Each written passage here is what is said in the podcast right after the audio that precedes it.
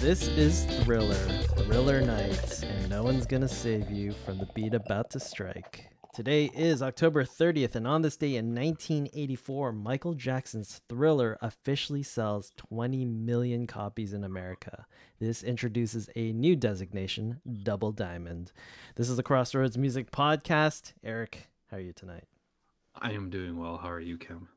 Very good. Uh, I actually didn't pick Thriller specifically because Halloween is uh, tomorrow. Sure, you did. It was Sure purely coincidental.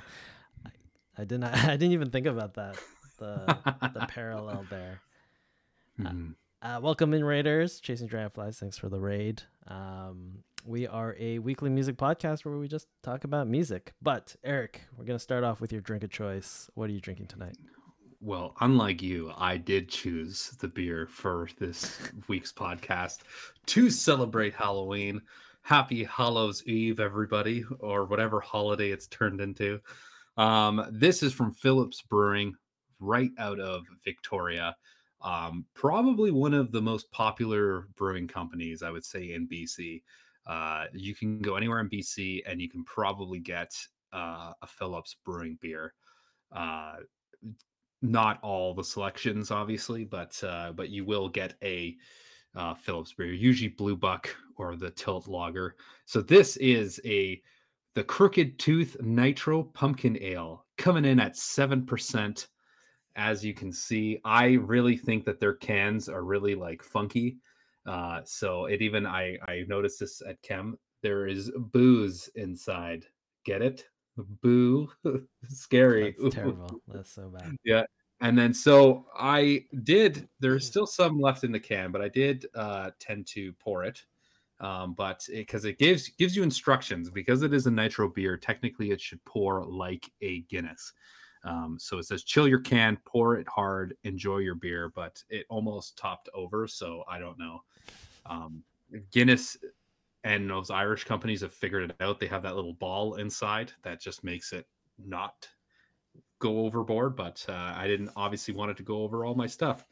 Uh, so this says Phillips Crooked Tooth Nitro Pumpkin Ale is gently spiced and hits uh, like a fresh slice of pumpkin pie.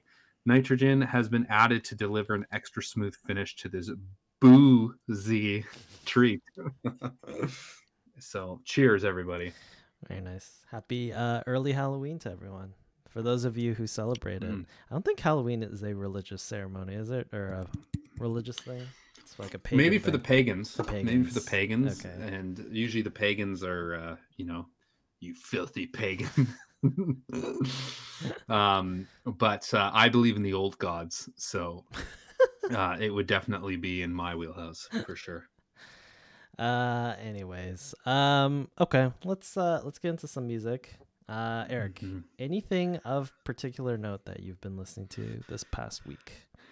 yes um there are two things. One of them which i want to discuss last. Uh Okay. first off rival sons came out with another album. It's like a mini album. It's not an ep it's like a mini album because they had a album that came out this year which i thought was bomb. Uh it was dark fighter um yes. so they have an album called lightbringer and I feel like this album, I have to do more research, but it's it's clocking in at 30 minutes, the whole album. There's only six songs on this. More of an EP. And it is more of an EP, but I think that this band wanted these songs on their original album, but they probably clashed with their producers because the first song, Dark Fighter, which is the name of the other album, um, it's clocking in almost at 10 minutes, the Oh, opening. Damn, and it's it is a kick-ass song. It is so good. I think that this album is awesome. Um i thought that dark fighter the album was good. Uh this song lightbringer check it out. It's i think it's better than dark fighter and i really enjoyed that. So uh i am surprised uh, uh why dark fighter didn't make it on the actual album. Uh that surprises me but yeah. Why wouldn't you put the title track on the same album? That's Mhm. actually really confusing. I'm wondering if the producers had some, or like the record companies, like we can't put this song here, but we're gonna still call the album